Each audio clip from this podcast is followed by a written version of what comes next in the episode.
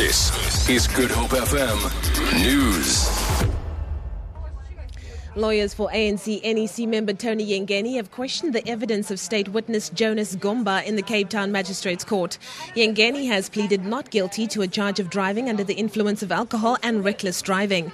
Gomba, a Metro Police sergeant, testified that Yengeni was driving recklessly and could not stand properly near the CBD in August 2013. He said Yengeni's alcohol level was also above the limit following a breathalyzer test. Yengeni's counsel, advocate Dirk Ace, argued that the testimony is not contained in an earlier statement. The City of Cape Town has informed motorists of temporary road closures during this weekend's Sevens Rugby Series. Gareth Bleuer, Maker Member of Tourism, Events and Economic Development, says the road closures are aimed at accommodating the thousands of supporters that will make their way to the Cape Town Stadium. There'll be road closures on Fritz Sonnenberg Road, Play Road and Helen Suzman, and road closures will start around 6 or 8 and go through till 10 p.m.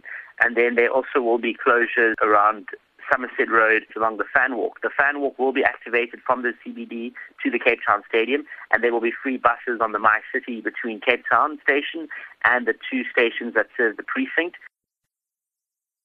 The South African Institute of Professional Accountants has written an open letter to new Finance Minister David van Rooyen, urging him not to make any sharp increases in taxes. The Institute's acting chief executive, Faith Ngwenya, says aggressively increasing taxes would be the equivalent of killing the goose that lays the golden egg. She was referring to South Africa's tax base, where only a fraction of citizens were at the high earnings threshold. Van Rooyen was sworn in as Finance Minister yesterday to replace Nhlanhla Nene, who was abruptly removed from his post on Wednesday evening by President Jacob Zuma. The move sent shockwaves through the market, causing the rand to plummet.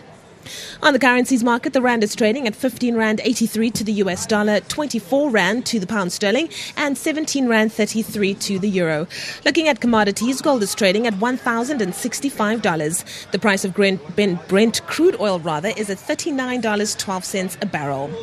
And then finally, leading Afrikaans writer Professor Adam Small says he is humbled after receiving an honorary doctorate from Stellenbosch University.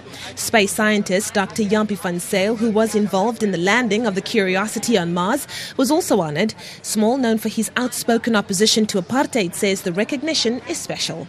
I'm glad to know people thinking that I gave voice to many voiceless people. I feel very good about that acknowledgement after all these long years, even as long as 50 years. But they taught me a great deal of patience. For Good Up FM News, I'm Leanne Williams.